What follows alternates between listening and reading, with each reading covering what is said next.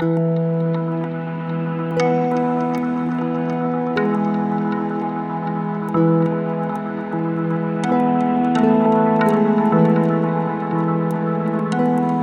there. This is Mike, and you're listening to Feeling Twisty. I'm really glad you're here. This episode is a little different. It's kind of an origin story for Feeling Twisty. This spans a couple of years, beginning in the weeks following the day I stepped out of the wheelchair for good, which was uh, only a few weeks after finding Neville on YouTube. I think I've mentioned before how I came up with the name Feeling Twisty back when I was sick, I had grown tired of everyone asking me every day, "How you feeling, Mike? How you feeling?" Come on, man. I was contorted and twisted and rolling around in a wheelchair. How do you think I'm feeling? so my answer, which wasn't meant to be nice, I was being kind of snippy when I said it, was I'm feeling twisty today. I even had a blog called Feeling Twisty, and it was all about how awful my disease was. All of my posts were so sad and oh, full of self pity and oh, look at me, look how bad my life is. Oh. well, Feeling Twisty has taken on a whole new meaning for me now. I don't think I've ever talked about how the podcast came about in those weeks and months after the healing, I was invited to speak at churches, local churches, and out of state churches. But I wanted to do more than just talk at churches. From the day of the healing, I had this burning desire to tell my story, to tell anyone who would listen about the power of imagination and how the impossible is only that if you assume it is. So if a church invited me, hell, I went. the last time, the last church event I went to was at a men's meeting, a crawfish dinner for men of the Catholic Church.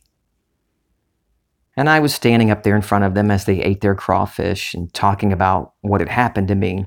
When I said, You don't have to be Catholic to use this power, all the eating stopped. The room got very quiet. I think I heard somebody gasp. Well, I never was invited back to that group. So during this time, I had begun writing notes, preparing to write a book about my experiences. Everyone writes a book, right? I mean, come on. Even the kid who went to heaven and came back got a book and a movie, I think. But Jesus, that was torture. Running around my, in my mind were all the reasons why I can't write a book what do I know about writing and book writing and selling my book? All of the, the things that I thought were opposing me kept running around in my mind.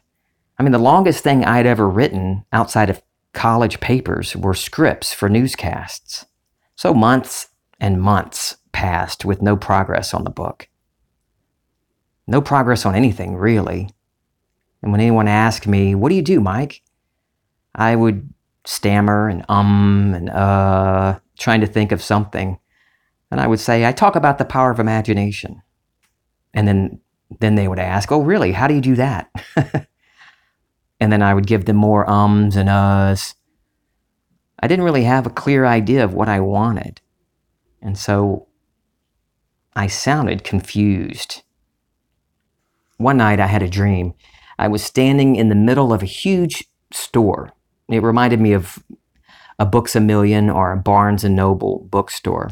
There weren't books on the shelves, but every shelf was full of little cylindrical devices. And in the dream, I knew them to be MP3 players. I was looking at a display with a few dozen of them arranged on it. And the only other person in the store was a man next to me. So I pointed to one of the little players on that display and I said to the man, this is my story. And then I woke up. I didn't understand that. I was confused. So I wanted to go back into the dream and find out more. I fell back asleep and re entered the dream. The same man was still looking at the display, but now the store was filled with people. I turned to the man and said, You know, this isn't the only one that's mine. These are all my stories. And I swept my hand around the whole store, indicating that everything on every shelf is my story. I was a little confused by the dream. I thought, why am I not dreaming of books? Why am I dreaming of audio devices, MP3 players? I'm supposed to be writing a book. well, I really wasn't writing a book. I was frolicking around the idea of maybe one day writing a book. One day. And this wasn't the universe talking to me in that dream. That was me. That was self talking to self. So that morning, I took a few minutes to just sit with that discomfort I was feeling after that dream. And I thought about what I really want in this case. What do I really want? It was sharing my experiences about what Neville talks about and how I apply what Neville talks about in my own way. I wanted to be different and talk about it coming from my own experiences. So, sitting there, I thought about what state do I want to build? Author? Mm, not right now. Coach? No. Teacher? Nah. Storyteller. Ah, yeah. Storyteller feels good. When that dream was exactly, I don't remember. I had it written down in my uh, one of my journals, but some of the journals were lost in the hurricanes this year. But I do know it was just a few days before a particular live call hosted by 2020. If you've ever been on one of those calls, you know how much fun they are. The evening of the call, I signed in notebook and pen in hand, ready to get some gold. I said hi to Twenty and Victoria and the few others who were already on the call. And that's when Twenty tossed it to me. He told me to go ahead and get things started. what? The intro was mine. Those first few minutes, the meet and greet portion of the call, was mine to lead. Oh my God. What a shock that was it, it was like a jolt of electricity. I had no idea he was planning to do that. Man, it was fun. I was so excited. I wrote a note on my pad. I'm hosting the call right now, and I held it up so Kim could see it. That night, during the call, something ignited in me. And throughout the call, I kept thinking, ah, this is it. This is it. I was on the radio for years, but after seven years of being sick and not using my voice, I had pretty much forgotten that part of my life. I never thought I would go back to a public speaking or being on a microphone in any way. I had never even considered doing anything like that again. But my time on the microphone as a reporter back then prepared me for what I'm doing now. And that night, on the call with Twenty and Victoria and folks from all over the world, I knew what I wanted to do get back on the mic, but not as a reporter. That night after the call, I refined my state of storyteller. I did something similar to what I did decades before when I wanted to get into radio.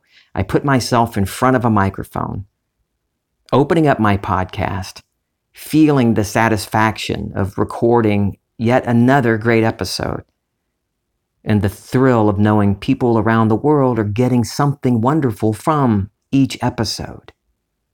I put all of that in my scene, not a bunch of details, just the feeling that I just described to you. The scene was simple. I was sitting in front of a micro, sitting in front of a microphone and a computer with my recording software open and I could see the waveform moving across the screen as I talked. And all I said was, Hey, this is Mike. Thanks for listening. The little scene took a couple of seconds, but the feeling didn't stop. The state remained. I knew what I was doing now. Now that I was crystal clear on what I wanted and really felt the reality of my imaginal act, things picked up. Not long after that, I was invited to be on a radio reunion broadcast. The local university radio station was uh, doing a day of reunions of popular shows from the past. And I was asked to join my friends Gary and Heather on that day's morning show, reuniting our team from a decade before. I hadn't thought of being on the radio and hadn't really heard from anyone from my radio days in years. But here was the invitation, out of the seeming nowhere, to get back on the radio. It was fun, but it wasn't the fulfillment of my desire, just part of the beautiful bridge of incidents. I didn't think of it that way, though. I seldom uh, think of an event like that when something happens, I don't start thinking, oh, here is something that must be part of the bridge. No, I assume I am already on the bridge of incidents as soon as I imagine myself into a state. If I find myself wondering if something is or isn't part of the bridge, well, that's a clear signal to me that I am not in the state of my wish fulfilled. Now, during that reunion show, there was a man listening he mentioned my name to a host of a local podcast, Find the Good News with Orrin Parker. And Orrin invited me on his show. Several weeks later, after the reunion show, I was his guest talking about the healing and all things Neville. And you know what? He was the perfect person for me. He gave me all kinds of tips on creating my podcast. He was a treasure trove of information for me and it all came together perfectly. A month later, after I was a guest on his show, Feeling Twisty was on the air. It was born at the end of July 2019. It was conceived immediately following the call with 2020. And that call, by the way, is part of the Amazing series. If you ever get a chance to listen to them, do it. It didn't have to take a couple of years. It only took that long because I was meandering around my desire without really occupying the state. I hadn't even clearly defined my desire. I was just thinking, yeah, I just want to share my story somehow, whatever. I really thought that at sometimes. I even told Kim, you know, I don't I don't care how I do it. I just want to be able to just share my story. Well, I found myself sharing my story at grocery stores and gas stations and different places like that all the time because I wasn't clear on what I really wanted to do. I was wishy washy and timid, and I kept getting wishy washy and timid results. It wasn't until I knew exactly what I wanted and felt the reality of that state that things came together in a really cool way. I'm excited I got to give you the origin story for Feeling Twisty, but what I want you to get out of this is how simple it is. Yeah, it was difficult for me at first, but that's because I was muddying things up, not clear on what I really wanted. But once I got clear on what I wanted, moved into that state, and lived as though it were already true, things t- came together in a marvelous way. And I do that for every desire. I get clear on what I want, and I feel the reality of that wish already fulfilled, already true. I didn't spend days and nights back then repeating affirmations. I am a successful storyteller. I'm a successful podcaster. I am bringing in thousands of dollars. I am increasing my listeners exponentially daily. I didn't concern myself with pendulums or the vortex. Now, and I'm not picking on anyone. I've been down that road and I love you. I'm saying this in love. I want you to see how you can drop all of these things outside of you, these secondary causes, and feel the feeling of your wish fulfilled. Assume it's done and live in the end. I want you to really get it, how powerful you really are. You, you, the one listening to me, are the operant power. Not your mother in law, not your spouse, or your a hole ex boyfriend, or your boss, or the government. Nothing other than you. No one outside of you can suck your energy or make you fail. Not even a doctor's diagnosis or a dim prognosis. Nothing and no one outside of yourself. If you listen to just the last several episodes, beginning with number 159, Time to Lose Some Weight, and do what I'm talking about in those episodes, you will experience some huge, wonderful, kick ass changes in your life. And when you do, I want you to let me know about it. I want to hear your stories so I can share them on upcoming podcasts. Your stories that, and, that I share with others help others listening. I love you. This is Feeling Twisty.